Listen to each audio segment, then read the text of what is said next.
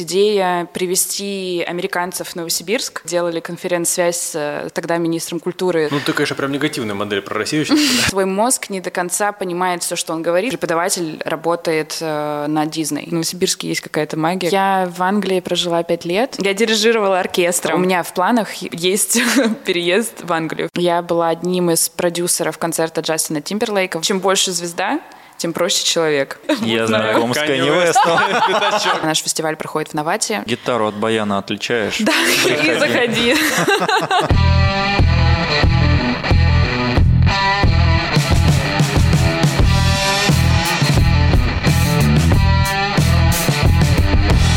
Друзья, приветствуем вас на 360 подкасте. Меня зовут Ляшек Дмитрий, со мной Константин Бенемецкий. Всем привет. Сегодня у нас в гостях Виктория Верба, исполнительный директор Международного студенческого джазового фестиваля в Новосибирске, артист-менеджер и музыкальный продюсер. Виктория, привет. Привет. Ты справился, Дмитрий, молодец. С очередным представлением гостя Дмитрий справился. И с каждым днем они становятся все сложнее и сложнее, мне кажется. Все длиннее и длиннее, да. Чтобы вы понимали, когда я спросил, как Викторию представить, мне три абзаца текста представили. Прислали, я такой, многовато, конечно. Включили наши ножнички немножко по... Поочикали. Как у тебя дела? Все шикарно. Представление настроение было идеальным. Ты сегодня в 5 утра, говорят, приземлилась? Да, я, я приземлилась, и я жива, мне дали Red Bull, так что энергии куча, и с вами уже весело. Но, к слову, мы не знаем, откуда ты приземлилась, если честно.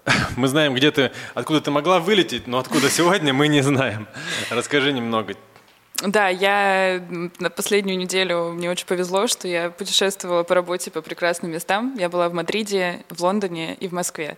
И сегодня я наконец-таки на своей родине, в Новосибирске, чтобы заниматься подготовкой к фестивалю. Ну, что за фестиваль мы еще озвучим более подробно, потому что действительно классный и интересный проект. Как Москва? Москва очень серо, но мне нравится. мне нравится.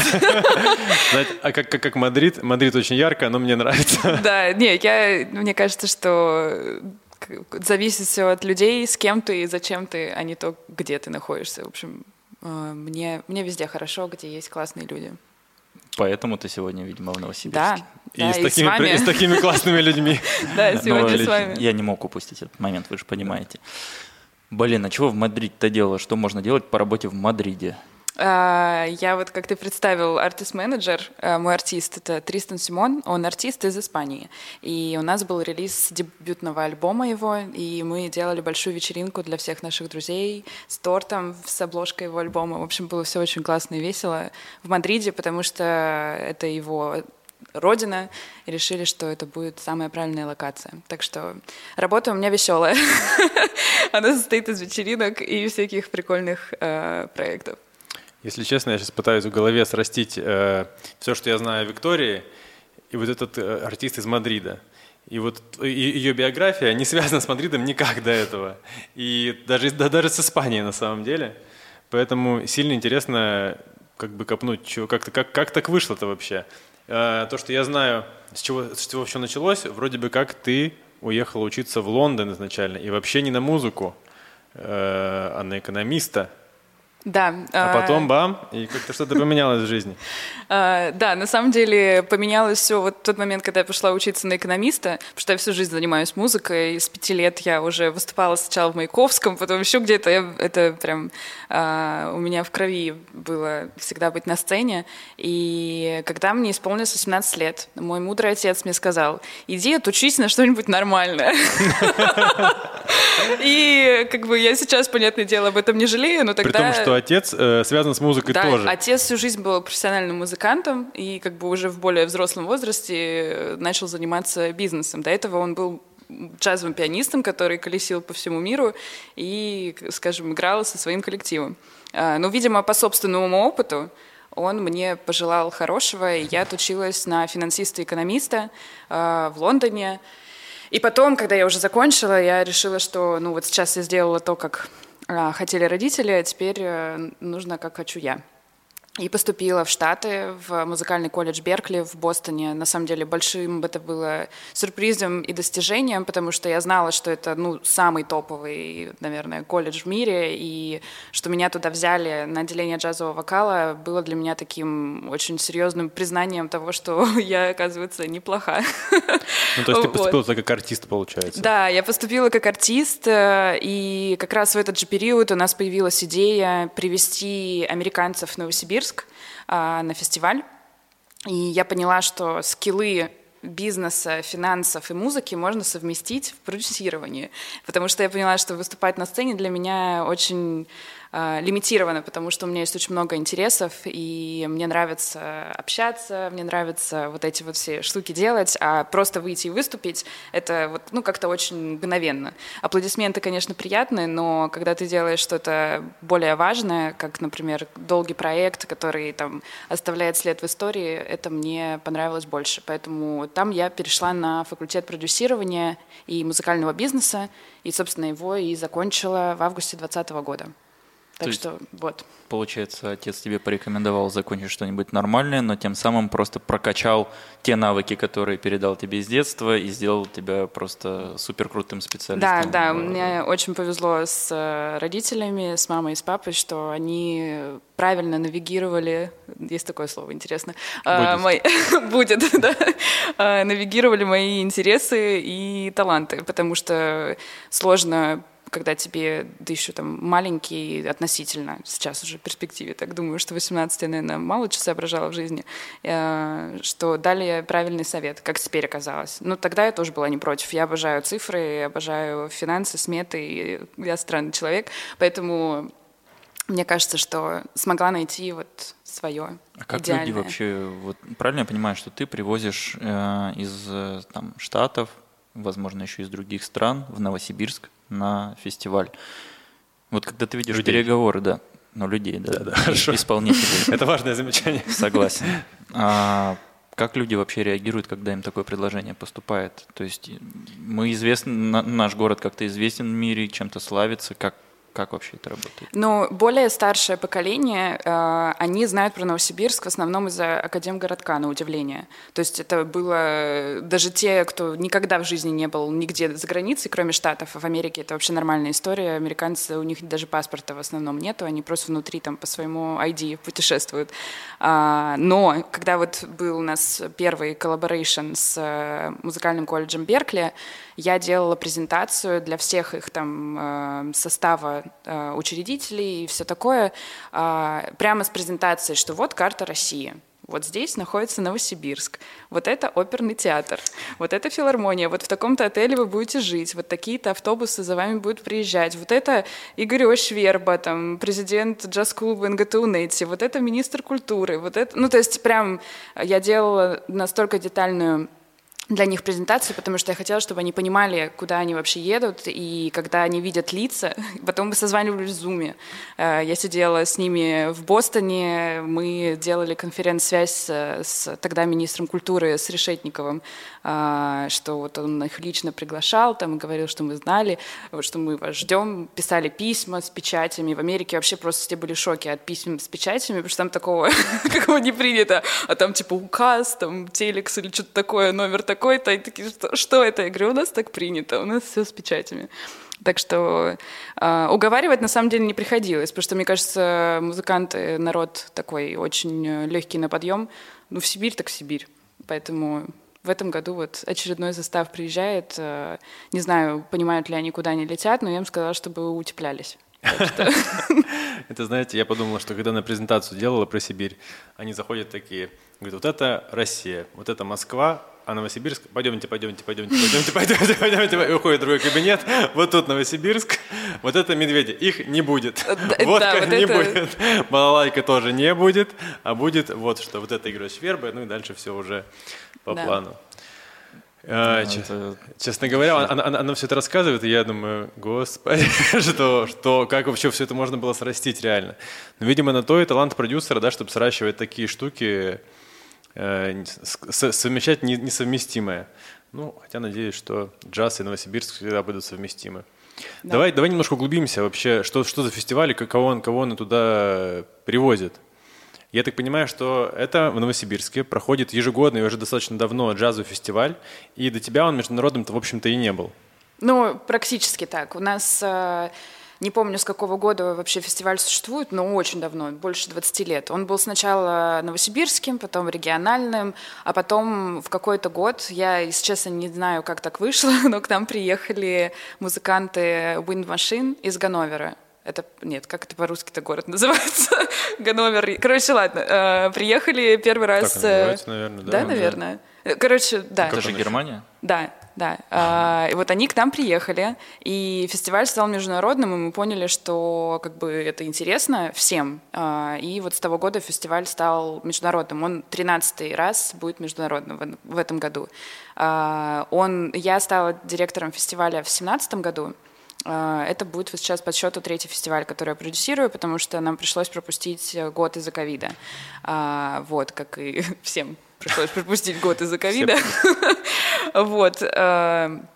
Поэтому, да, а, директором фестиваля я стала, потому что с раннего возраста я в нем участвовала, потом я помогала со всякими организационными моментами. К нам в 2016 году приехал Игорь Михайлович Бутман. Я думаю, представлять его для джазовой индустрии особо не надо. А, и в тот момент я поняла, что у меня есть очень классные скиллы общения с людьми, и что у меня есть видение для фестиваля, потому что он был такой очень... Э, он был классный всегда, но он был, у него не было какой-то вот такой фишки, то есть это был просто джазовый концерт. Uh, у нас не было ни мастер-классов, ни вот никаких вот таких интересных развивающих моментов для именно самой молодежи. То есть это был просто просто серия концертов. А вот с того момента, как uh, я начала им заниматься со своей командой, а, мы теперь, у нас есть Public Talk, куда приезжают молодые лидеры индустрии. А, к нам в этом году приезжает Денис Мельников, который самый молодой дирижер в России, а, Катя Посаднева, которая работала там, на всех проектах музыкальных, которые только существуют в России, сейчас является ивент-менеджером в гараже по музыкальным проектам в Москве.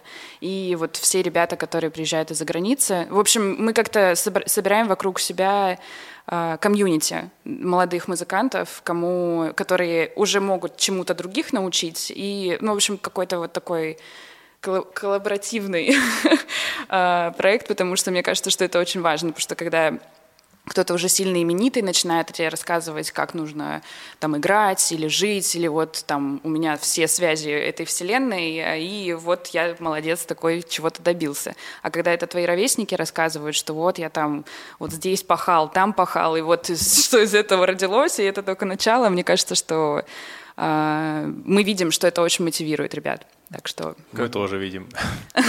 По сути, мы про то же, Дмитрий, мы тоже, как наши ровесники, ну не только, по-разному, но делают. Как думаешь, я слушаю всю эту историю, и у меня возникает один вопрос.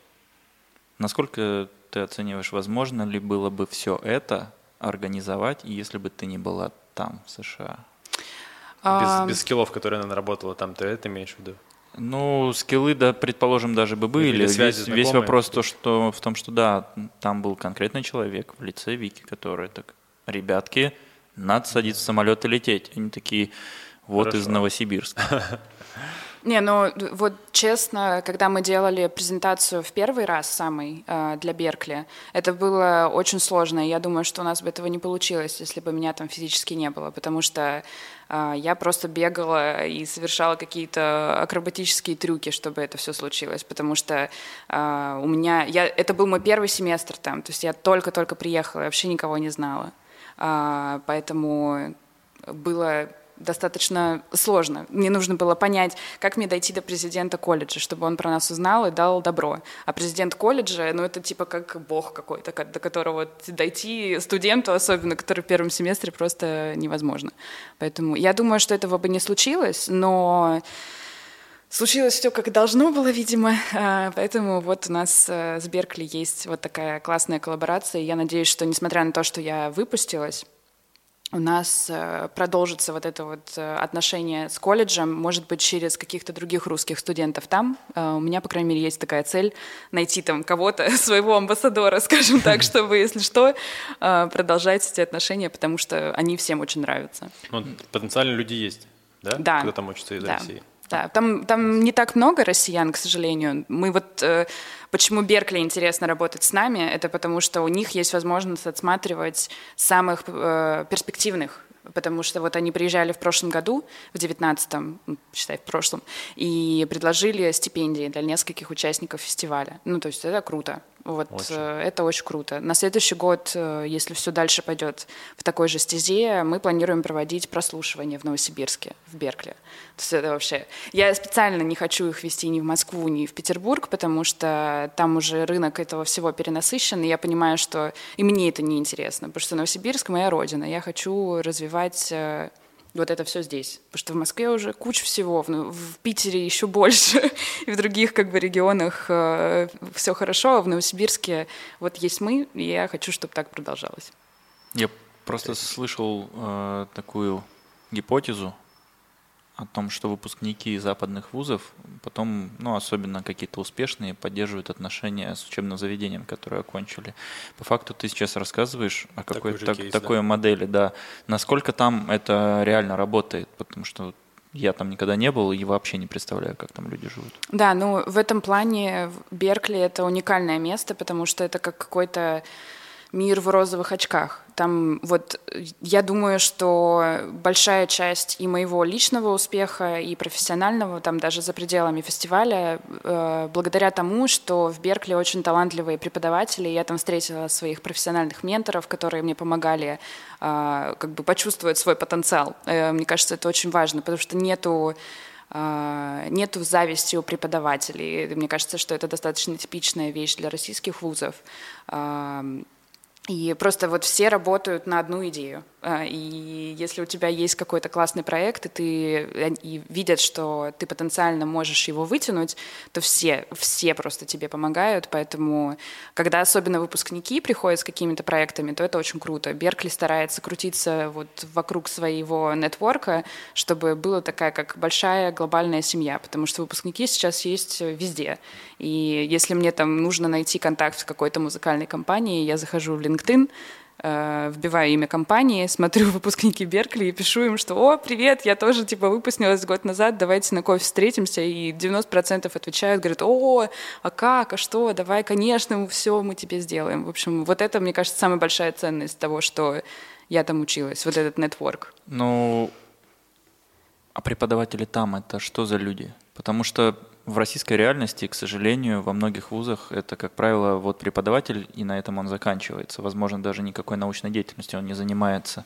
А, ты говоришь о том, что люди там, они не обременены какой-то завистью или еще какими-то такими не очень приятными ощущениями. Ну, ты, конечно, прям негативная модель про Россию сейчас Нет, в России тоже есть э, замечательные преподаватели, да. Нет, есть Это не про всех, но... Это не про всех, но такое есть.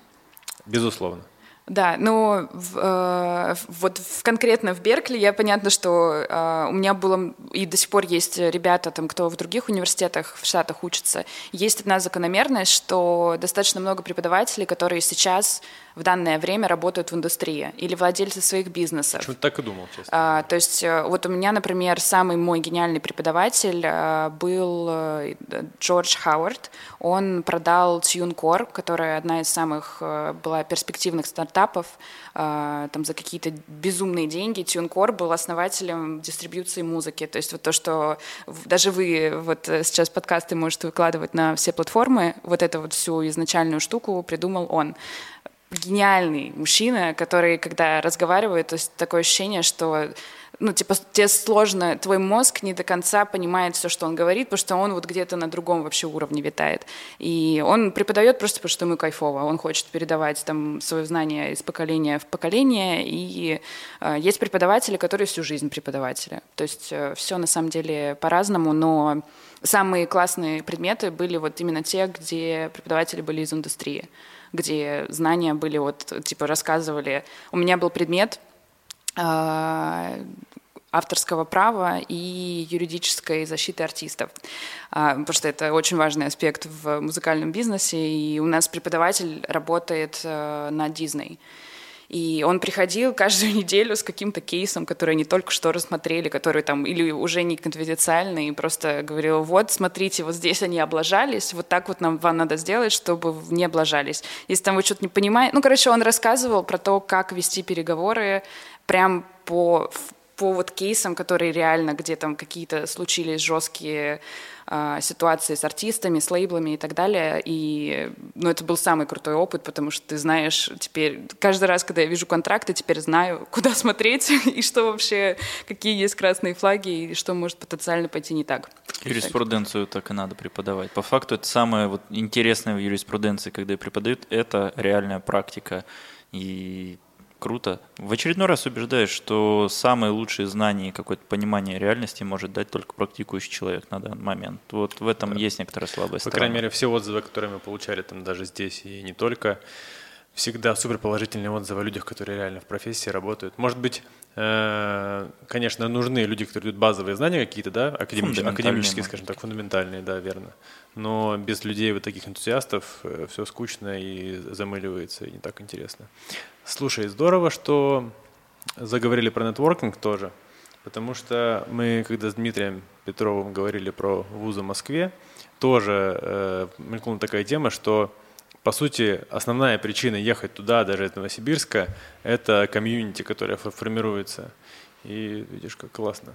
То есть, ну, по большому счету, неважно, где ты учишься, какой город, важно, важны люди, которые там обитают, и с которыми ты находишься рука об руку, да, что потом можно было к ним обратиться, по жизни будет проще в любом случае. Ну да, но в любом случае, вот у меня лично самый теплый комьюнити — это Новосибирск потому что, не знаю, такой поддержки, которую я получаю в Новосибирске над любыми и как бы личными какими-то событиями или э, публичными. То есть э, такой, такого, конечно, нет. Это какая-то родственная связь просто с городом. Мне кажется, вот в Новосибирске есть какая-то магия, которой нету ни в каком другом городе мира. Очень приятное слово про Новосибирск. Ну, а она, кстати, говорит, и прямо это чувствуется, что это, что это от души на самом деле. Такое не всегда встречается. А почему? Ну, а чего там не хватает? Сколько времени ты там провела? А, я в Англии прожила пять лет, а, и в Штатах 4. А, то есть из Новосибирска я уехала уже давно, на самом деле. В следующем, в следующей осенью будет 10 лет. Вот. А, но просто то, что ты говоришь на одном языке со своими друзьями, то, что у тебя есть какие-то теплые воспоминания, как вы там в школу уходили вместе, или я там, э, я всю жизнь живу вот в этом районе, где мы сейчас с вами записываемся, и там вот там был мой детский садик, там моя школа, и как-то, ну, просто очень не знаю, какой-то вот более глубокий уровень коннекта. Следующий по уровню — это Беркли, потому что это просто, типа, это классно, и это здорово, и это сразу же тебе открывает э, очень много дверей, но это больше вот именно по профессиональным каким-то штукам, то есть э, лучшими друзьями ты не станешь, потому что вы, ты, вы друг с другом из Беркли, а в Новосибирске, если ты где-нибудь встретишь сибиряка, такие, о, да ты что, да как? Если вы из садика Березка, вот. садик Березка, другое дело, а, Беркли, да. Да, да. Слушай, ну мы совсем не поговорили про Англию. Она как-то проскочила у тебя так, пумс, и все. То есть как будто для тебя это было, приехала, отучилась, уехала, все, забыли. Ну, на самом деле нет. Просто для меня э, Штаты было настолько ярким как бы событием. Я помню, когда я только приехала, первые дни я звонила родителям, и просто плакала от счастья, рассказывала им там в деталях, как мы изучаем всю музыку, потому что я училась, несмотря на то, что на композитор, ой, на композиторство, на продюсирование, у меня были предметы типа композиторства, я дирижировала оркестром, я писала аранжировки, мы учили гармонию там всякую классическую, ну то есть это не значит, что у меня курсы были только по бизнесу. Очень-очень-очень много было музыки, и из-за того, что у меня отец музыкант, и бабушка музыкант, я просто им постоянно звонила и все это рассказывала. А вы знали, что тут вот так вот можно сделать, а здесь вот так. Короче, это просто было очень ярко. А в Анг- Англии тоже было очень классным периодом, но сейчас это кажется, что было давно, потому что а, все равно вот э, тот момент, пока я была в Штатах, был очень решающим для меня в поиске себя, скажем так. А, но в Англии я встретила своих э, самых близких людей, самых близких э, друзей, э, свою лучшую подругу и своего мужа. Так что я считаю, что Англии спасибо хотя бы за это, но в любом случае там было очень весело, очень здорово. Мне кажется, там просто было весело. Не могу сказать, что я чему-то там мега много чему научилась, но там, там было здорово. А в чем отличие? А, вот... между, между Англией и США? Да, ментально. А... Люблю сегодня вопросы до конца не задавать. Да, ментально. Ну, вообще это прям дико две разных страны, потому что я, я, я, когда жила в Англии, я думала, что Америка — это, в принципе, то же самое, только на другом континенте. Менталитет вообще абсолютно разный, я даже не знаю, мне кажется, американцы намного проще. Это не всегда хорошо, кстати говоря, потому что очень много американцев необразованных, и, ну, как бы они вот живут в своем штате, в своем городе, никуда не выезжают и ходят. То есть в Америке есть такая штука, что неважно в каком городе ты находишься, у тебя одни и те же магазины. А, только. То есть нету вот этого какого-то локального шарма или чего-то такого, поэтому в Англии мне намного больше нравится э, и культура, и образованность самих англичан, и то, что, ну, видимо, из-за того, что это все-таки Европа, как-то, не знаю, мне, мне, мне намного ближе по духу, даже не, не столько англичане, сколько вот какой-то сам вайб, который есть в стране, поэтому я надеюсь, э, у меня в планах есть переезд в Англию, в том числе потому, что сейчас там живет моя сестра, которая уехала туда за мной. Она переехала, я уехала в Штаты. А ты от нее сбежала. Хитро. Да.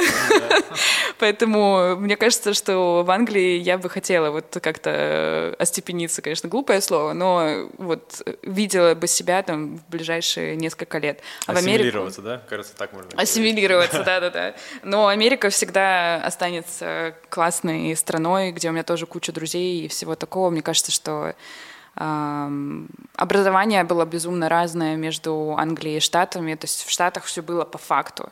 То есть, типа, как защитить права артистов? Вот так предметы называются. В Англии вот, там, вот типа... Так, да, да, да. Ну, типа, э, там, не знаю, как делать промоушен для артистов или еще что-нибудь. Типа, как спродюсировать фестиваль. А в, в Лондоне все такое было, а вот если задуматься, то вот экономические показатели, это бла-бла-бла-бла-бла, а в теории... То есть не было вообще никакой практики. Когда я вышла а, там выпустилась из э, универа и пошла работать в э, финансовый отдел в Икею. Всем привет. А, О, из Икеи. Икея повторяется на нашем подкасте. Вот, это была моя первая официальная работа. Я работала финансовым аналитиком в Икее. Это было безумно скучно. А, я, ну, как бы дело было не в Икее, в том, что я поняла, это просто мне, мне было скучно, потому что я, я не могла сидеть на месте, мне надо было что-то двигаться и, не знаю, что-то другое делать. А, я поняла, что я как бы всему, чему я научилась, это все вот теория про то, как мы должны жить в идеальном мире, как должны работать финансы в идеальном мире, а про то, как это реально происходит и что с этим главное делать, вот э, этому там не учили. Ну, и, собственно, жизнь меня в любом случае этому научила.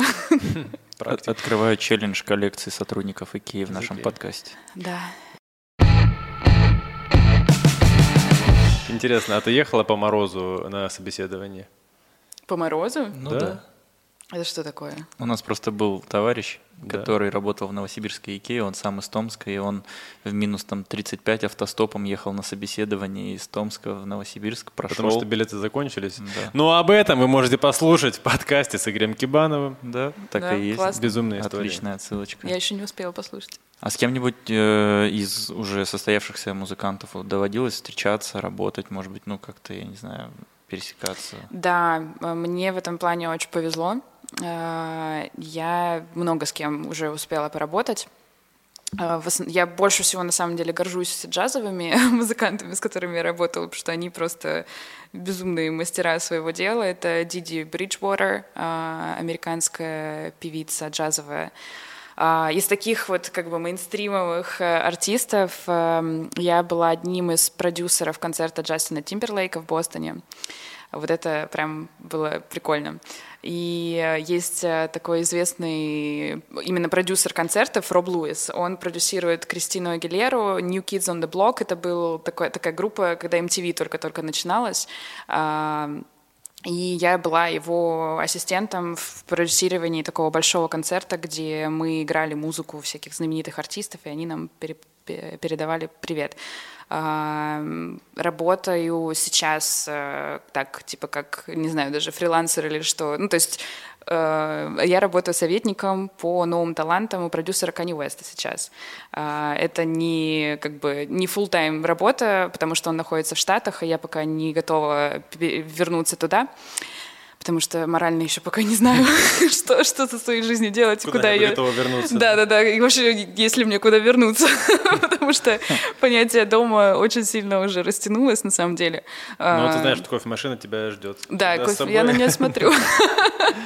Вот, так что, да, удалось поработать э, и до сих пор как бы работать с какими-то громкими именами. Э, закономерность, которую я увидела, чем больше звезда, тем проще человек.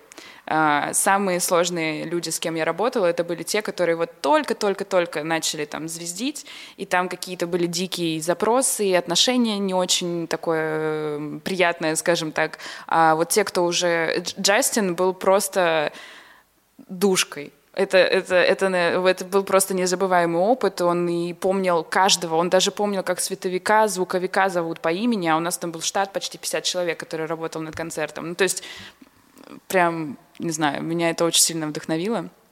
Поэтому, а так. Кани вообще божественный. Ну, с Кани лично я не знакома, знакома с его продюсером. Вот, но как бы слышала, слышала очень много, особенно про... Про его божественность? Да, про его божественность и как они выпускали последний альбом. А, кстати, интересный могу фактор сказать. Э, альбом Из... Э, ой, альбом какой у него последний, господи, вышел, скажите мне. А, Стойте, я хочу кое-что прояснить. То есть по теории трех рукопожатий я знаком с Канни Вестом. Пятачок, да. Ну, с Тимберлайком, считай, брат вообще практически. Да. Короче, в парились вместе. В последний, последний альбом Кани, который выпускал, который он там устраивал кучу предпоказов и все такое прочее. Я тоже забыл название. Ну... Да, они его выпустили раньше, чем они планировали потому что они узнали, что Дрейк дропает свой альбом Certified Lover Boy, или как он там называется. Блин, я должна знать эти названия, у меня что-то сегодня это устало, надо редбульчика попить. А, в общем, они узнали, что Дрейк дропает альбом, а Дрейку конкурировать с Кани — это не очень здорово для обоих артистов, а, но в итоге Кани а, выпустил альбом на неделю раньше, и там все инженеры просто сидели и не спали ночами, потому что им срочно нужно было закончить альбом. Потом Кани устроил скандал, что якобы его лейбл э, без его разрешения дропнул этот альбом, что он не давал на это разрешение. Короче, он устроил столько скандалов вокруг своего альбома, но ему это все равно не помогло побить рекорды Дрейка, когда он выпустил свой альбом. Так что не знаю, вот такой фан факт. Скандалы, интриги, расследования. Да, да, да. Практически статья в Cool на нашем подкасте. Cool. Ой, олды в здании. Хорошо. Хорошо, хорошо. Не, ну это, конечно, опыт, на самом деле, реально э, просто Да, опыт бешеный Я, я вообще слабо себе мы представляю, как его все сидим немножко такие... Ну, где мой рюкзак, где, где лапти мои, где, где мои лапти? Пойду-ка я на санях сейчас куда-нибудь поеду. Ладно, на самом деле не так все плохо. Но интересно, знаешь, мне что? Ты говоришь, у тебя практически свой артист. Ну, то есть... Да, он ну, не то, практически, он, он мой. Не то, что прям Карманный домашний, но человек, которому ты помогаешь, и как бы являешься основой его, да? Да. Как встретить такого человека? Ты же не можешь с ним, идешь, идешь, такая плечом бам, такой, о, ты, кажется, музыкант, а ты продюсер, и вы поехали вместе. Где, где его можно найти? Есть какие-то специальные платформы? Или на HeadHunter, знаешь, еще продюсера. Нет, думаю, кстати, есть такие платформы. Наверняка. Да, но мы с ним познакомились э, в Беркли, сюрприз, э, Познакомились в Беркли на классе по бизнес-этике. Он тоже учился на музыкальном бизнесе, понятия не имею зачем, но учился на музыкальном бизнесе. И я, мне просто нравилось все, что он рассказывает в классе, потому что у нас всегда были очень оживленные дискуссии. И он говорит, о, у меня типа шоу через неделю, приходи. Я пришла, я это увидела, я просто была в шоке. Мне всегда казалось, что быть продюсером — это самая неблагодарная работа в мире, вот именно продюсером артиста, потому что ты, по сути, и психолог, и няня, и мама, и брат, и юрист, и маркетолог. Ну, то есть это какая-то прям, ты как будто бы... Многозадачность Да, такая, ты да? как будто бы тень артиста, но только не артист. И я еще в тот момент не совсем понимала, хочу ли я продолжать быть джазовой вокалисткой или полностью уйти как бы в бизнес-мир. Поэтому я, мне казалось, что продюсирование артиста да, вообще никогда в жизни, пока я не встретила его. И я просто никогда не видела таких, э, таких талантливых ребят в его возрасте. Типа он то, что он создал до того, как я начала с ним заниматься, он это сделал с нулевым бюджетом и как бы вот просто тупо один сам. И я подумала о том, что если мы с ним объединимся и как бы будем привлекать какие-то инвестиции в вот этот наш совместный проект, то что же мы тогда с этим можем сделать? И вот э, с осени 2019 года мы начали работать вместе, и э, мне безумно нравится. Мы выпустили очень много уже Э, синглов. И вот 31 э, октября, в ночь Хэллоуина, э, мы выпустили наш дебютный альбом, который называется The Wounded Coyote. Это называется «Раненый койот», который рассказывает историю разбитого сердца и вот какого-то такого кризиса личности и всяких таких интересных тем. Он рэпер с испанскими корнями, всю жизнь прожил вообще абсолютно везде, и в Мексике, и в Атланте он жил, и там, и там. То есть у нас э, похоже есть вот эта вот штука, что э, стертые понятия, где находится дом. Где-то, да. Да, и поэтому, не знаю, мне просто очень нравится с ним работать, и мы это делаем. Понятно, что мы это, к этому серьезно относимся, но вот это, я это не, восп... не чувствую, у меня нету такого ощущения, что это вот какая-то работа серьезная. Типа, да, бывают моменты, когда а, тяжело или каких-то очень-очень много задач. Но в целом прям все очень классно. Зовут его Тристан Симон. А, и этим летом в Чикаго он выступал на фестивале Лолапалуза, который является самым крупным фестивалем в Америке поп-музыки. Там было около 400 тысяч зрителей.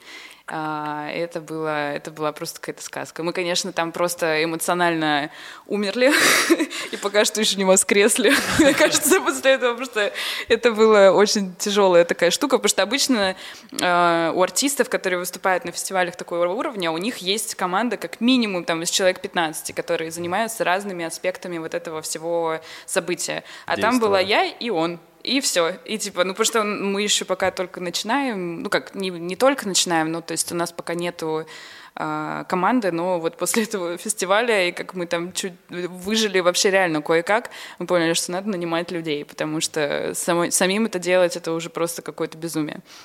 Так что вот, мы потихонечку расширяемся. Так что посмотрим, что будет дальше. Ну, на этом фестивале же только топы или там есть какие-то типа новые имена? Да, да, то есть э, фестивали в Америке практически все они, то есть есть там хедлайнеры, на, на нашем вот в этом году в Лалапалузе был хедлайнер а, Майли Сайрес, Foo Fighters, Post Malone, и должен был быть Baby, я не знаю, слышали ли вы про его скандал, что он там выразился не очень корректно про определенную группу людей, и его Лалапалуза сняла, сняла с фестиваля, сказав, что мы инклюзивный фестиваль, и нам такие, как ты, не нужен.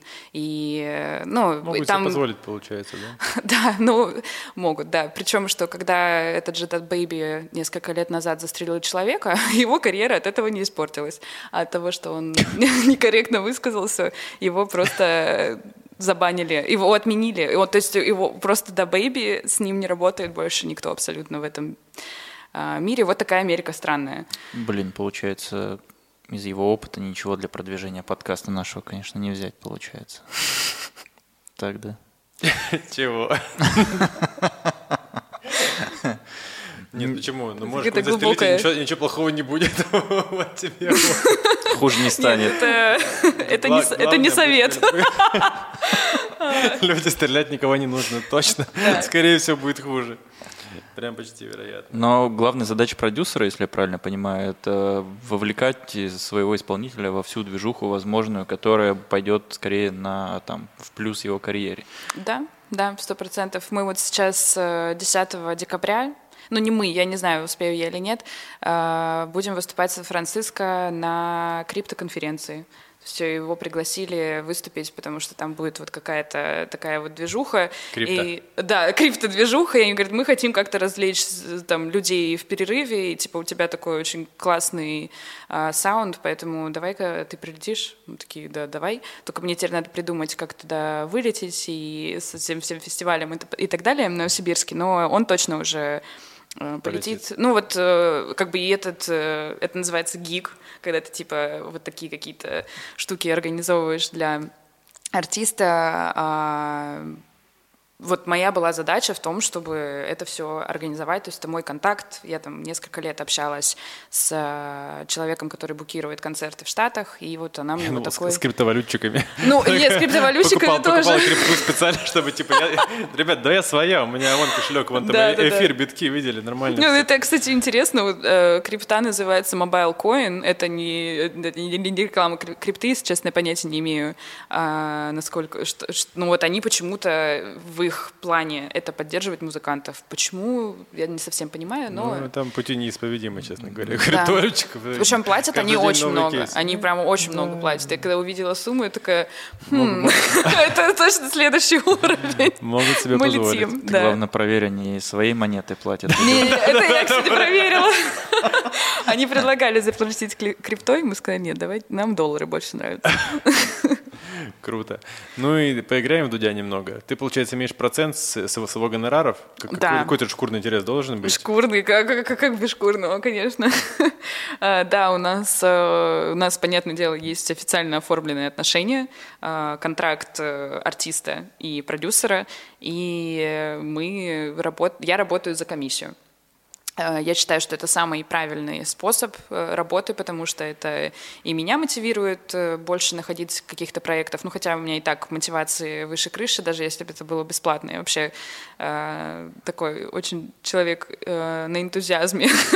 Вот. э, Но, да, То есть не, не получится так в вашем случае, что если что, там, как ласковый май, еще три, три подряд человека поменяться под А а потом не отпустить его и продать за Да, да, да. трех- трехзначные суммы. Да, долларов. не, ну в музыкальной индустрии много было и есть до сих пор грязи, но я все-таки считаю, что надо правильно Оздоравливать стро- индустрию. Ну да, потому что а за- зачем как-то все это делать? Не знаю, мне, мне кажется, мне, мне очень важно и, и в работе, и вообще в отношениях и с друзьями, и с, там, со всеми, чтобы это было чисто и искренне, потому что иначе мне самой становится неприятно, это какое-то это темное пятно, которое тебя просто в итоге, скорее всего, сожрет. А Насколько реально вот там условно кто-то очень талантливый вечерком загрузил там ну, во ВКонтакте песенку. Ровно тот же вопрос в моей голове сидел, интересно. Да-да-да. И утром просыпается такой. «А, я- Миллион, я миллион, популярен». миллион просмотров. Это вообще, ну, к реальности как-то имеет отношение? Не, ну- Или это театрализированная ки- киношная история такая? Ну, как бы имеет, но это вот, э, это, это просто, это удача на самом-то деле, как бы удача и алгоритмы, которые, которые по какой-то случайности просто продвинули твое видео, и на самом деле это такая ну, больная тема, наверное, сильно громко сказано, но тема, которую мы периодически там э, с Тристаном, он мне скидывает какой-нибудь дебильный просто ТикТок или еще где-то, где кто-то там поет, причем фальшиво, плохо и все такое прочее. Он говорит, как у них там, типа, 30 миллионов прос- прослушиваний. Я говорю, все будет хорошо, типа, у нас свой путь, у них свой. Он говорит, я их ненавижу. Мы, мы тоже так думаем. Короче, главное это не терять э, фокус. А у него Э, есть ТикТок? э, У него есть ТикТок. Он ведет его как, как музыкант или в Да, да, да, как- он какие-то туда за- с, котятами тоже Чисто ради хайпа. Да, когда он жил в Лос-Анджелесе, у него была потрясающая кошка, которая не давала себя трогать. И вот он ее тоже снимал. Но в основном он зака- выкладывает туда всякие видео, где он э, фристайлит. Вот. А, Ну, это прикольно. Да, класс. Действительно интересно. А У меня был какой-то вопрос в голове и вывалился совершенно из него, из нее. Мы просто вот почему так сильно докопались до этой темы, мы размышляем сейчас о том, как развивать дальше наш подкаст. По факту это все еще звук, это имеет какое-то что-то общее с музыкантами. Очень отдаленно, конечно, это совсем другая сфера, но тем не менее, наверное, методика продвижения ну, где-то может пересекаться. Ну, платформы примерно одни и те же. По крайней мере, да. сейчас 360 выходит на всех платформах, где вы можете слушать музыку, да, больше. Да, по факту так и есть. И есть подкасты, которые просто бамс и полетели. Ну вот есть такие или нет на самом деле? Ну, а как узнать? Какие-то есть. Не, не, не к конкретной личности, которая до этого уже летела, она просто делает сейчас подкаст, и поэтому он тоже, соответственно, летит прицепом как ко всей этой истории. Ну, таких, наверное, маловато.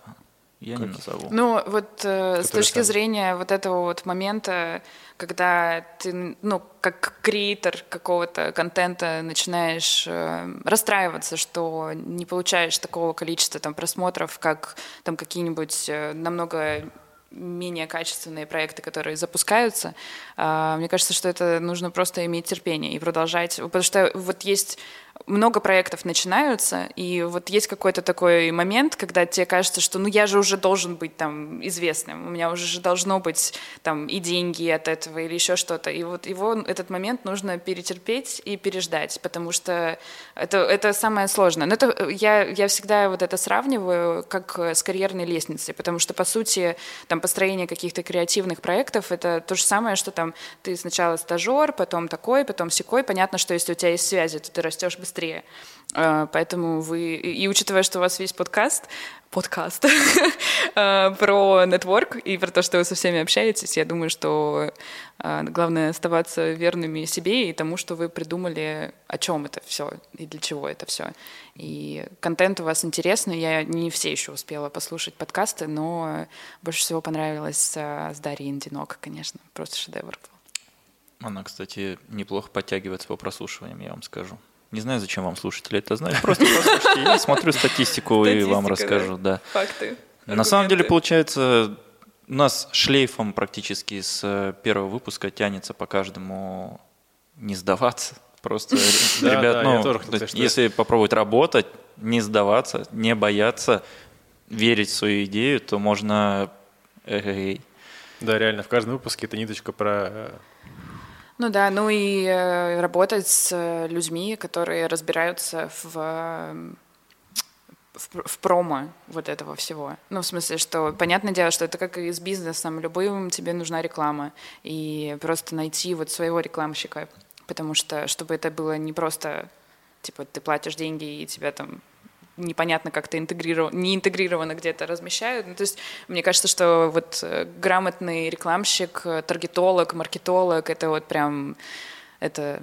На вес золота это... всегда будет так, наверное. Да, да. Поэтому, ну, как бы понятно, что на первых порах приходится свои деньги вкладывать, но в идеале это должно скоро уже начать Давайте приносить какие-то плоды.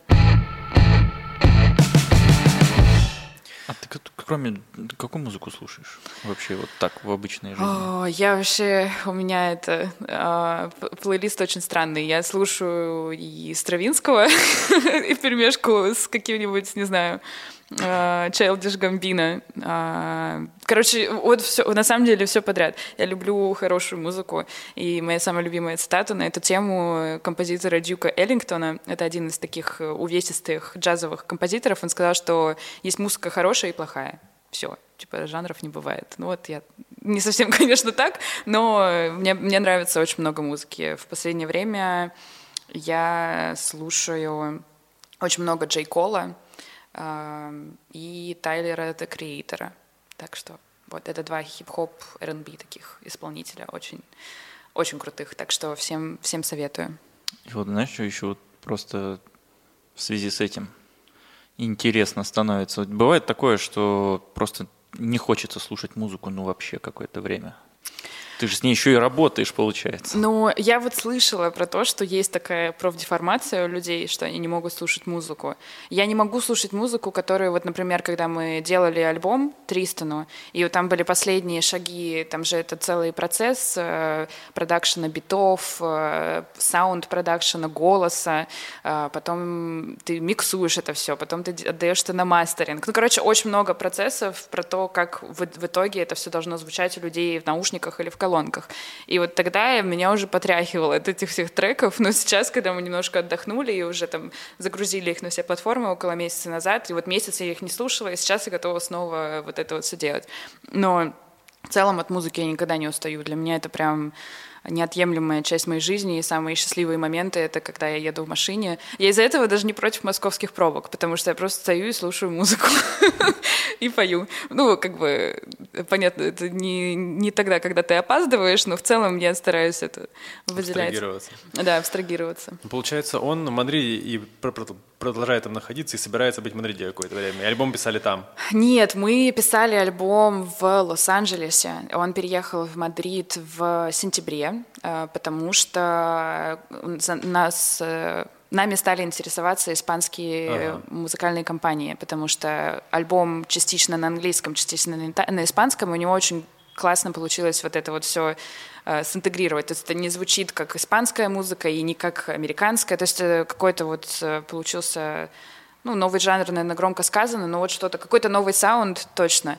И у нас начали с нами... Его показывали по местному тер... первому каналу в Мадриде, и типа там мы просто видим, подписчики просто налетают, там стримы взлетели от этого. Ну, в общем, мы, ус... мы увидели очень большое внимание от Испании, и, это... и Испания за счет вот всяких классных э, программ типа Netflix и HBO сейчас зашел в Испанию, они, э, вот индустрия кино, сериалов, она также и двигает и музыку, поэтому сейчас э, артисты испанские, они начинают прям бумиться на таких глобальных чартах, поэтому мы решили, что... И плюс он всегда хотел пожить в Испании. Он из Испании, но там не жил.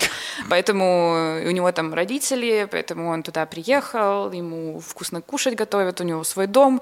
И как бы, ну, просто вот какой-то... После вот этой вот скачки в Лос-Анджелесе, где ты там живешь в дурацкой квартире, в дурацком районе, потому что все дорого, плюс ковид, плюс бомжи.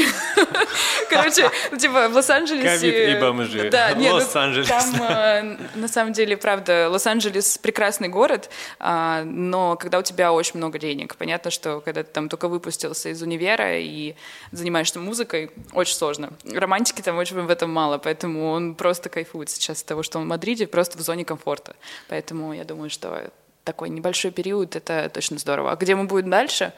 Ну, Время покажет. Расскажем вам в следующем подкасте. Где-нибудь из Мадрида.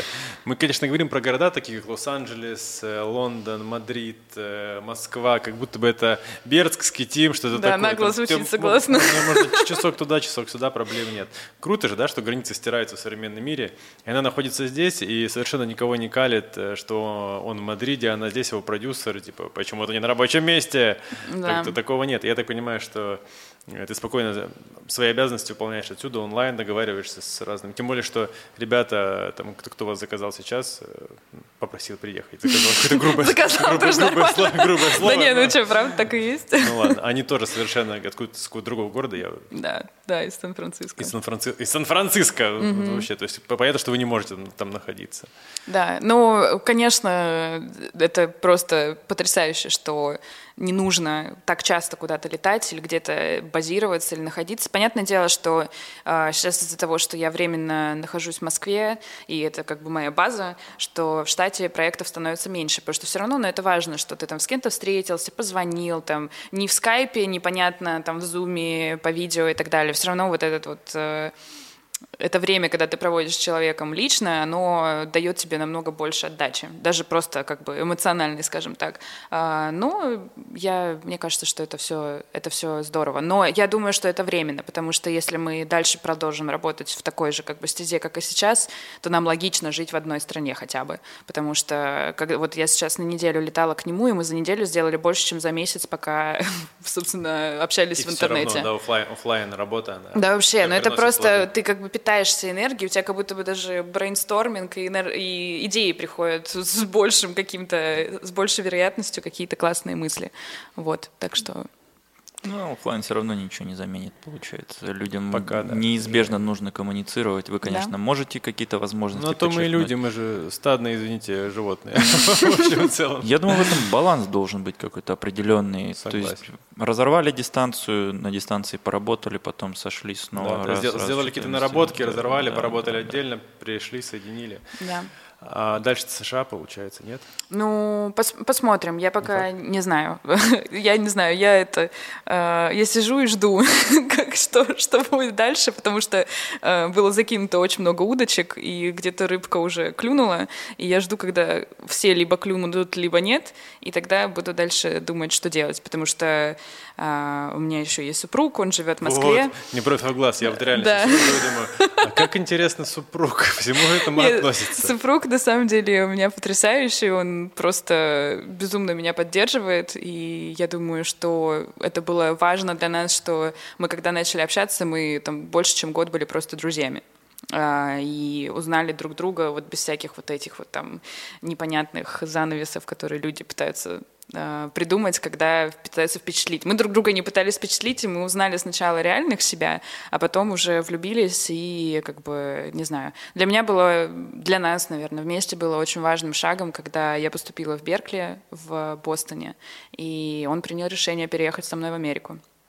Э, поэтому вот с этого все, скажем так, началось. А сейчас он по работе переехал в Москву, и был мой шаг переехать за ним в Москву. И вот, посмотрим, что дальше. Теперь дальше. Теперь мячик на его стороне получается, да? Да, ну, я не знаю, мне кажется, что у нас очень легкое отношение вот к этим вот всем переездам, перелетам. Понятное дело, что и скучаем, и иногда бывает как-то немножко невыносимо друг без друга, особенно когда на какие-то длительные, длительное время там э, получается разъехаться. Но я понимаю, что сейчас у нас нету никаких там более серьезных обязательств а, перед всем семьей. И сейчас время вот попахать, как, ну, не знаю, короче, мы оба с ним карьеристы и хотим самореализоваться, и мне кажется, что география — это уже второстепенно. Главное, что мы лучшие друзья и друг друга поддерживаем, поэтому... В итоге вот. где-то рыбка клюнет, и вы забазируетесь. Да, желательно, чтобы в одном месте клюнула, конечно. Когда-то меня спрашивали, ему, где ты хочешь жить, вот, и моя позиция, возможно, про это уже говорил, но напомним, что не вопрос, где ты будешь в тот или иной момент, вопрос, в какую школу пойдут твои дети, потому что там уже конкретная привязка. А да. пока ты один, ну или там вдвоем, то проблем с этим нет, мне кажется. Можешь пожить там, пожить здесь. Тем более с онлайн. Да, да, мне кажется, и с детьми, Сервисами. в принципе, тоже. Uh, у меня мама всегда мне говорила, чтобы мы не, вообще этого не боялись, потому что он, у меня мама... У нее шкурный интерес, она хочет внуков. А, ну, это, да, уже давление уже началось, конечно, со стороны наших родителей, но что поделаешь, мы боремся как можем. Э, знаете, какой у меня вопрос давно зреет в моей голове? Не знаю, сможете ли мне на него ответить он такой немного философский, но из музыкальной индустрии.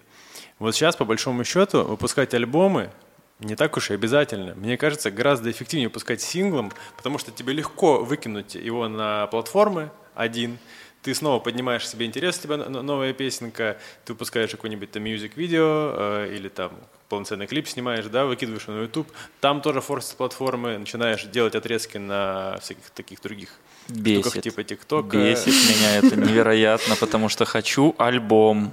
Бесит Хочешь, ваши как, синглы. как раньше, да? Пластиночку.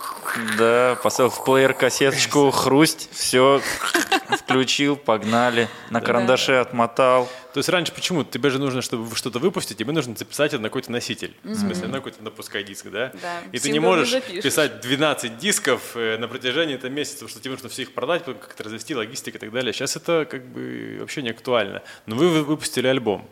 Да, но мы перед этим выпустили кучу синглов. Кучу синглов, да. То есть э, на самом деле это очень классный вопрос, и это вопрос, который обсуждается каждым человеком в индустрии каждый день, потому что это самый насущный вопрос на свете.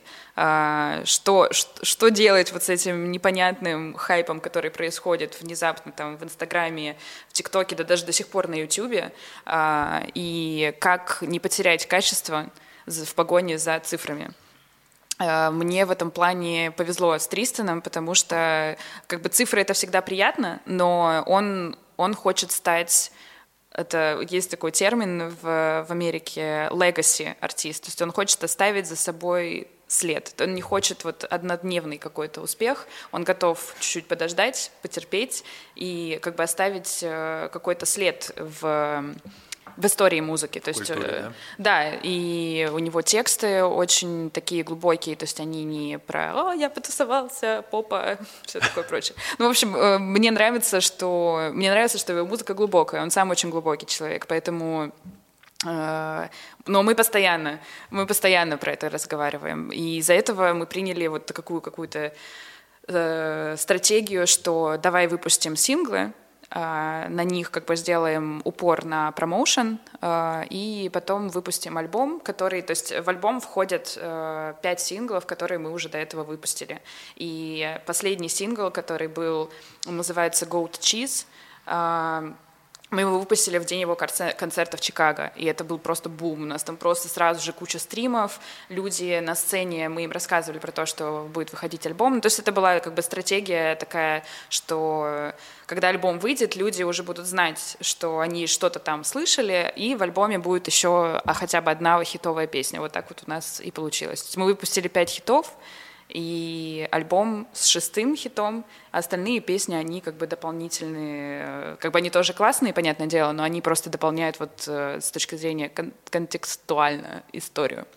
В общем, вот так вот мы придумали. Все время кажется, когда исполнитель так поступает со мной и включает треки в альбом, которые я уже слушал, что он схалтурил где-то просто. Нет, так надо. Это как раз из-за тех людей, которые, э, которые слушают только синглы. Потому что приходится искать баланс, э, потому что если ты просто дропнешь альбом, но если ты Дрейк, то окей, ладно, типа, и то даже Дрейк дропает сначала какой-нибудь один сингл. Билли Айлиш недавно выпустила альбом, она дропнула один сингл из него, и потом только через несколько месяцев дро- дропнула альбом. То есть если даже Билли Айлиш нужна такая стратегия, то что уж говорить про более молодых Хочу мелких артистов. альбом. Запишем. Но у вас подкаст — это альбом. А диски еще CD, в смысле? в ходу? Да, слушай, сейчас э, про- противоборство просто между двумя категориями людей, которые отказываются слушать все на стриминге. То есть вообще, на самом деле, недавно Spotify, а, американский как бы полностью вот этот комплимент, точнее, международный Spotify выпустил свои финансовые отчеты. Вот буквально, по-моему, пару недель назад. И в, этих отчетах видно, что по статистике люди пользуются Spotify не для того, чтобы слушать музыку и как бы реально ее вот слушать, как люди там, ну, например, покупали диски, чтобы послушать, типа вот это прям целый процесс, ты сидишь и слушаешь, а что это больше как фоновая музыка, что просто у тебя что-то на фоне играет. И Spotify приняли решение, что они будут вкладывать там на энное количество больше процентов свои- своих маркетинг денег а, в то, чтобы продвигать Spotify радио. То есть э, Spotify видит э, такую корреляцию между тем, что люди просто хотят... То есть Spotify стало новым радио, вот как в машине, просто у тебя что-то тарабанит, как многие люди так вот потребляют музыку, что... Ну, Просто на шаффл ставишь. Да, да, да. А вот именно музыку ради музыки уже люди ходят на концерты, покупают диски, винилы, покупают альбомы. То есть вот эта вот э, ощутимость того, что CD и винилы возвращаются, это прям э, по статистике Оно в воздухе, да, очень-очень... уже? А? Оно уже в воздухе, да? Очень много. То есть э, сейчас процент э, потребления музыки на виниловых пластинках уже достигает 20%, представляешь? То есть если э, винил в какое-то время просто умер вообще, и все перестали его слушать, то сейчас вот в магазинах просто сметают. Особенно каких-то вот таких, э, например, Лана Дел Рей, одна из артисток, которая всегда была знаменита своими винилами, потому что она вот у нее такой концепт артиста, что там люди хотели покупать ее постеры, даже когда постеры уже все перестали делать, в принципе. Ну, то есть она такой, она, э, в общем, ну, мне кажется, для каждого артиста вот они создают вокруг себя такой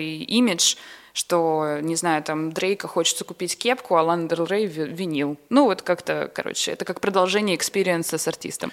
Но говорят, что винил, который сейчас продается, он уже не тот, потому что вини- винил, который... А, в наши А вот времена, в да? СССР это было.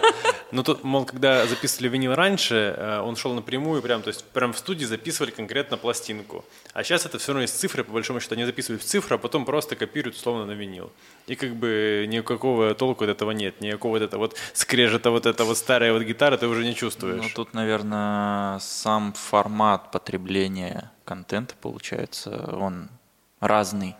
То есть кому-то также нравится видео смотреть, а кому-то нравится только на, там, на стриминге послушать, например. Но это да. очень интересный факт. Я даже не подумал а на кассетах ничего там не слушают? Э, кассеты тоже продают. Представляешь? Кстати, мне кажется, вот кассеты сейчас реально камбэк сделали, потому что недавно слышал, что людям реально нужны кассеты. То есть появился большой спрос на кассеты, потому что их почти нету, они также пластинки когда-то умерли, а вот сейчас снова нужны кассеты, потому что в этом тоже прикол, фишка, mm-hmm. и кому-то это да, интересно. Да, люди, мне кажется, это вот, знаешь, э, в принципе, с любой тенденцией, там, не знаю, взять, ну, совсем я далеко иду, конечно, но э, пластиковые упаковки, как только они появились, все хотели вот в эти одноразовую посуду и все такое, а сейчас, наоборот, мне кажется, люди перенасытились вот этим вот всем пластиково-ненатуральным, и теперь они обратно хотят. Понятно, что это и эко-тренды и так далее, но то же самое и в музыке. Сейчас настолько много всего digital и э, не настоящего, что ты не можешь потрогать, э, что появляется все больше и больше людей, которые хотят пощупать, вот э, ощутить свое ощутить свое фанатство не только в том, что они поставили лайк, а в том, что они купили футболку Прекрасно. или сходили Оставить на себе частичку да, какой-то. Ну да. Потрогать вот. культуру руками. Да. Потрогать культуру руками. Но про винил э, в точку, я, я даже сам, честно говоря, нет-нет, да, приобретаю. Э, при этом у меня нет проигрывателя. Мне кажется, таких много. Я тоже... Ну, я обязательно. Просто нет места, где я могу бы вот сделать, как я хочу. Но я надеюсь, скоро оно будет, и поэтому там да. обязательно появится. Я буду приходить, зажигать камин. Мы с Дмитрием будем наливать себе по бокалу виски, ставить... 360 э, на виниле. Кстати, вы можете Все стать первым подкастом на виниле. Первый подкаст на виниле. Да, Черт правда, там только 41 минуту можно, но... Так.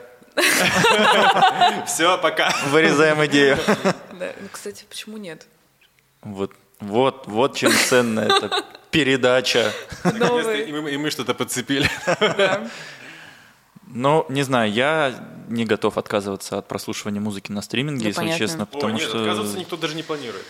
Но да. и нет какого-то внутреннего желания что-то коллекционировать, собирать. То есть... Ну, это, это уже такое Может, преференция. Рано или поздно.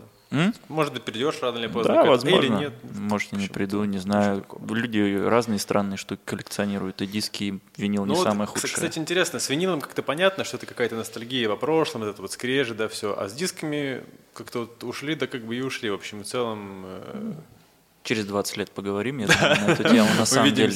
У меня просто у отца есть наверное, сейчас до сих пор, он всегда раньше покупал именно лицензионные компакт-диски CD.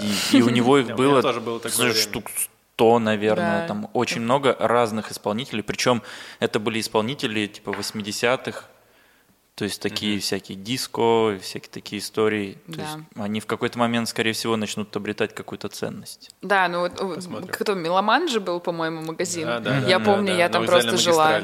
Не-не, вот здесь где-то был. Или... На вокзале это, есть вокзальная магистраль. А, ну да, логично. Да. А, в общем, да, я помню, что я там вообще... Большой, причем там всякая техника, наушники да. продавались. Я помню, что у меня первый диск, который я купила, был а, диск 50 цента. Знала бы я в пятом классе, а, про что он там поет. Да, ладно. А я первый диск, который послушал, это был «Рамштайн». Кстати, возможно, у меня тоже. А, альбом, на котором э, зародыш такой был зеленый да. изображен, да, он? Да. Скай, скорее всего. Ну, круто же. У меня просто очень поздно появился интернет нормальный, как вот который цифровой, типа нового mm-hmm. телекома. Ой, бесплатный маркетплейс для них, да, ну ладно. Э, вот, и приходилось покупать реальные диски, потому что скачивать было невозможно, где-то это все было долго, неудобно, нереально. И мы еще делали? Мы покупали диски там разные, оцифровывали их. Была какая-то специальная программа, которая... Грабер. Да, да, да, да, наверное. Она делала это в цифру, и так мы обменивались. Круто. Но это как сейчас, Sega Dendy, а та же самая тема. Они же тоже опять начали обретать определенную популярность. У нас даже вон, в Новосибирске есть несколько заведений, э, формат которых подразумевает, что ты можешь прийти просто там покушать, поиграть в Сегу, в Денди, погонять во все это. Это Или прикольно. покурить, тем более, да. Ну, такого я не встречал, но вот то, что есть пиццерия, точно знаю, что есть на формате черепашек ниндзя. Они сделали классно. А, точно, я понял. Классная тема. Короче, ниша есть практически для всего. Кто там говорил, ностальгия живет 20 лет, да? Через 20 лет наступает ностальгия. Не знаю. Я знаю, Я что у нас... какой-то или подкаст, или интервью с кем-то, и, и вот существует такая теория, что ностальгия наступает через 20 лет. То есть через 20 лет мы будем такие, а вот эти платформы для прослушивания музыки, так, как, при, как прикольно было. Spotify, помните? Помните Spotify? Да. Интересно, он будет еще через 20 лет жить? Ну, в каком-то виде, наверное, будет. Как, как нейросеть, которая сама будет подбирать тебе музыку. Угу. Получается, это бизнес на ностальгии. По факту это целая ниша, которая сейчас как бы образуется, и она наверняка будет жить, жить и жить. Да. То есть через какое-то время, там, я думаю, даже сейчас какие-нибудь первые компьютеры стационарники люди выкупают с большой да. Ну, с большим удовольствием. На вещи Особенно тоже. Apple, да. Да, да, да, да. Просто в коллекцию. Я даже как-то мне мобильные технологии, вот эти все мобильники очень всегда нравились. Удивительно, что я никогда с этим не работал, но тем не менее какой-то момент у меня появилась мысль, пока это все совсем не отмерло, собрать коллекцию старых популярных мобил, просто чтобы они у меня валялись. Они реально крутые. Да. Я, я когда смотрю какие-то живые образцы, там где-то в интернете, может быть, блин, вот это была техника реально. Но я недавно, если уже про это говорим, э, недавно попробовал попользоваться новым Samsung, который раскладушечка. А, прекрасно. Блин, да нет, прикольно, новый прикольный. Прям, прям все уже совершенно по-другому. И думаешь, те, те, iPhone скучно-то как? А вот там прям, прям реально новые, новые эмоции от пользования устройством. И, в принципе, экран достаточно сделан, уже логичный, камера... Шов на экране меня смутил, я заходил трубу. Да? да, да, он есть, ну и что? Я не видела его вживую. Но айфонов 13 Pro больше в мире нет. А, я пыталась своему папе привезти iPhone, а, сначала из Лондона, потом из Мадрида, потом из Штатов, и на меня просто как на умалишенную смотрели в Apple Store, говорили, вы что, чипов же нет. Реально вообще Да, прикинь, нигде нельзя ее купить. Ну, может, где-то у перекупщиков, конечно, и можно, но айфоны до 22 года не появятся в официальных. Именно Pro. Да, про. Типа вот 13 просто они где-то есть, но их тоже, я так понимаю, не очень много. Но вот у них из-за ковида дефицит с этими чипами Ничего из Китая. Себе. Игорь, выручай. И теперь, и теперь, главное, я в жизни не хотела этот 13-й iPhone, потому а что у меня 11 но теперь я его хочу, потому что его нигде нет.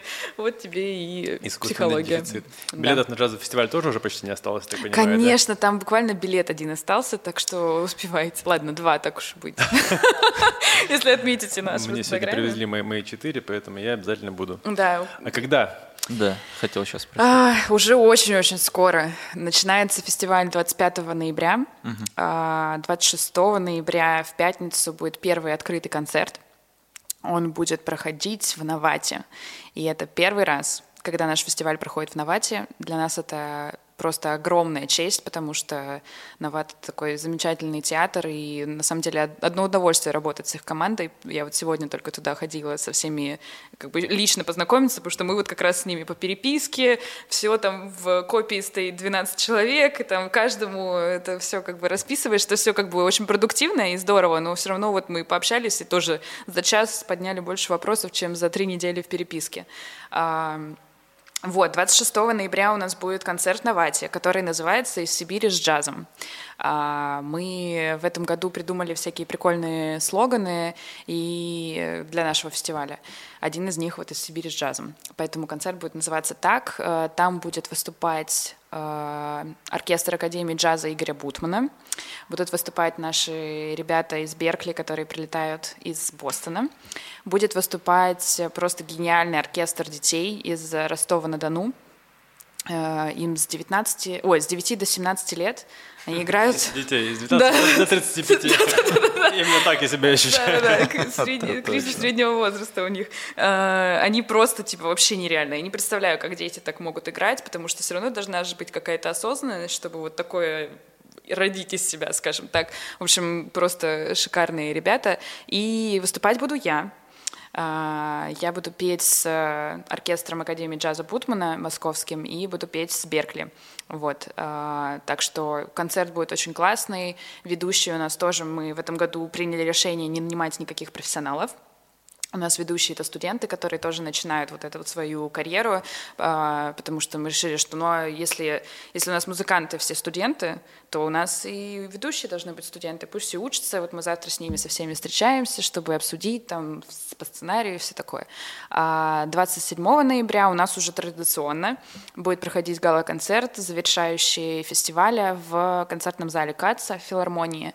А, где будут выступать уже абсолютно все оркестры, то есть в дополнение тех, кто будет в Новате, еще будет оркестр из Кемеровского института культуры и из Ижевского а, университета технического. Вот, как бы фишка фестиваля изначально была в том, что а, в нем участвовали технические вузы, биг-бенды технических вузов.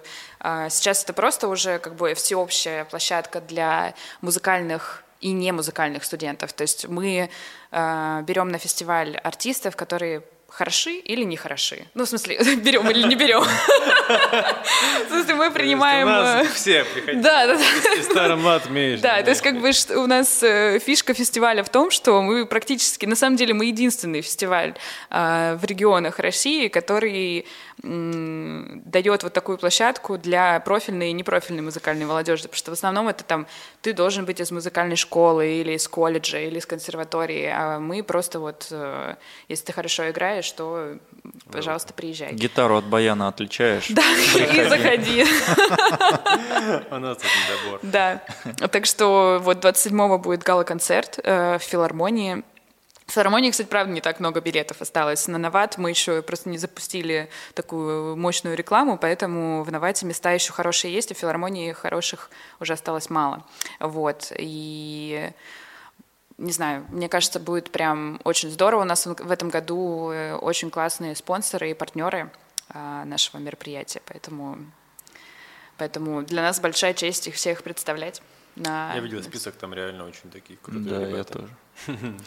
Да, Очень хорошие компании там в этом списке. Но они, правда, гармоничные и классно. Да, то есть у нас, у нас э, были, у нас было предложение от двух конкурирующих компаний, не буду, понятное дело, говорить, Один, кто. из бет и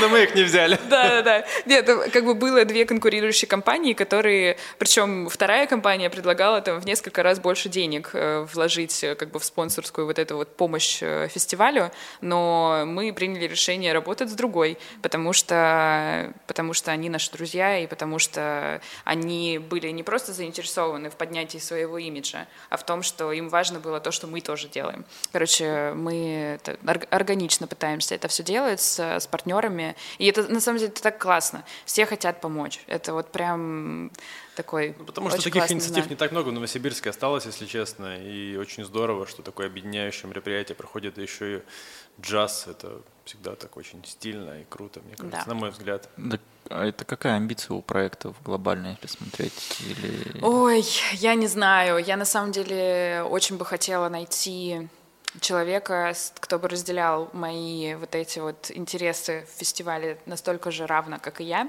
потому что как бы у меня есть и помощники, и какие-то там э, люди, которые совместно с нами работают над этим проектом, но нету, по сути, вот какого-то равного единомышленника, кому бы я могла, например, передать этот фестиваль или просто там курировать его, но не углубляться в него настолько сильно, как это делаю сейчас я, потому что я понимаю, что э, в следующем году или там через год, через два у меня может быть просто не быть столько времени посвящать это всему, э, себя этому всему, потому что вот э, последние там три месяца мы только это и делаем. Понятно, что обычно мы готовим фестиваль за год, но в апреле нас отменили, в июне нас, нам сказали, хорошо, все будет, потом в, в июле опять отменили, в августе сказали, да все, уже точно все будет, давайте готовьте. А мы такие, а, а как? Типа, вы же уже сказали, что отменили, но мы и все и отменили. Ну, в общем, э, то, что обычно мы делаем год, мы делаем с вот где-то середины августа, поэтому у нас такой режим, если честно, нон-стоп. Еще из-за того, что часовые пояса, из-за того, что с Америкой тоже целых 12 часов разница с ну, Новосибирском. ограничения. Да, да, это вообще жесть. Это, это, это, конечно, такой бег с препятствиями получается. Но э, всегда, на самом деле, очень сильно мотивируют и как-то, не знаю, вдохновляют хорошие люди, которые с тобой работают. Потому что бывает, что у тебя какой-то, вот ты прям не можешь преодолеть какую-то преграду, и тебе кажется, что уже все. Ну, типа, что у тебя уже нет ни мотивации, ничего, и уже думаешь, что, блин, уже, может, отменят его из-за ковида. Ну, честно, как бы были такие моменты. А потом... заболевшие, Ну да, да, да, да. Но потом случается, там, кто-то, какой-то человек позвонит и скажет, что, ну, что-то там хорошее или еще какая-то вещь произойдет, такой, ну, все, и теперь ты снова полетел дальше, и как бы вот, это здорово. Перспективы на фестиваль мы, мы хотим расширять э, платформу конференц вот э, это как не конференц, мастер-классов и паблик-токов. Я бы хотела привлекать еще больше молодых э, лидеров в индустрии, не обязательно даже джазовые. Мне кажется, что у меня точно есть амбиции немножечко расширять фестиваль за пределами джаза, но как бы не сильно далеко, я точно не хотела бы стать поп-фестивалем. А, но посмотрим, что будет дальше. В идеале было бы здорово привлечь какого-то еще классного партнера, с кем бы мы могли как бы на равных вот этим всем заниматься. И хотелось бы точно расширить команду, чтобы было еще больше идей, потому что так или иначе каждый человек, который с, нами, с которыми мы работаем в нашей вот организационной, скажем так, компании, они все привели очень классные идеи, которые, из-за которых фестиваль стал только лучше и больше, и все такое прочее. Вот. Можно ли сказать, что если вы хотите быть причастными, пишите в директ. Да, это, кстати, правда. Я таким образом нашла себе замечательную помощницу Софию, а, я в Инстаграме выложила, что, ребят, мне очень нужен ассистент на фестиваль, и она была среди, там, наверное, 10-15 человек, кто откликнулся, я со всеми созвонилась по фейстайму, с ней созвонилась, поняла, что это мое. Вот, но она живет в Москве. А, она, к сожалению, не из Новосибирска, но мне это сейчас как раз и удобно, что она в Москве, потому что я тоже в Москве, и мы с ней до ночи периодически сидим и работаем. Так что вот. Так что, ребятки, если что, если, то... Да, если кто-то хочет стать директором Международного студенческого джазового фестиваля или помощником, то вакансия пишите. Открыта. Да, вакансия открыта. Денег мало, но впечатлений много. Это про нас. Да. Занятие для любого найдем, получается. Абсолютно. Ну что, Дмитрий, на этой, наверное, ноте... Ты опять чувствуешь... Опять я чувствую конец. Да завершаем наш прекрасный диалог. Спасибо, Виктория, было очень приятно с тобой побеседовать.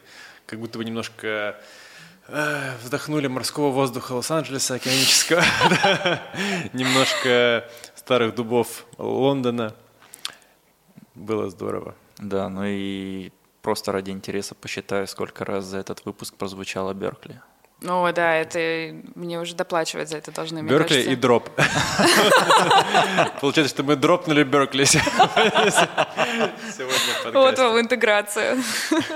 Да, спасибо. На самом деле тоже очень классно пообщались, обсудили а, много интересных вопросов и прям не знаю, интересно. Заставило меня задуматься о многих вещах тоже. Мы рады. Мы рады, что мы не, просто развлекательный контент, но еще и можем быть полезными. Да. Забавно, что к нам уже второй раз, а то и не второй, люди прилетают из разных угу. частей страны и не только страны. Да. Уже становится некоторой такой традицией. Да. Не, ну, я на самом деле, когда узнала про ваш подкаст, я еще тогда вас не знала даже лично, только наслышана. И я такая, блин, это так круто, это же гениально, это же вот я, я... И типа потом я начала думать о том, что я бы хотела прийти к вам спикером, и думаю, что, наверное, к вам вообще никак не попасть. Я даже поэтому не стала писать. Список, список большой очень, неправда? Да. Но мы решили так, фестиваль, нужно срочно активизироваться и Спасибо. позвать Викторию. Да. Друзья, спасибо за прослушивание очередного выпуска 360 подкаста. У нас в гостях была Виктория Верба, исполнительный директор Международного студенческого джазового фестиваля в Новосибирске, артист-менеджер и музыкальный продюсер. Спасибо. Спасибо всем. Всем пока, пока ребят. Пока.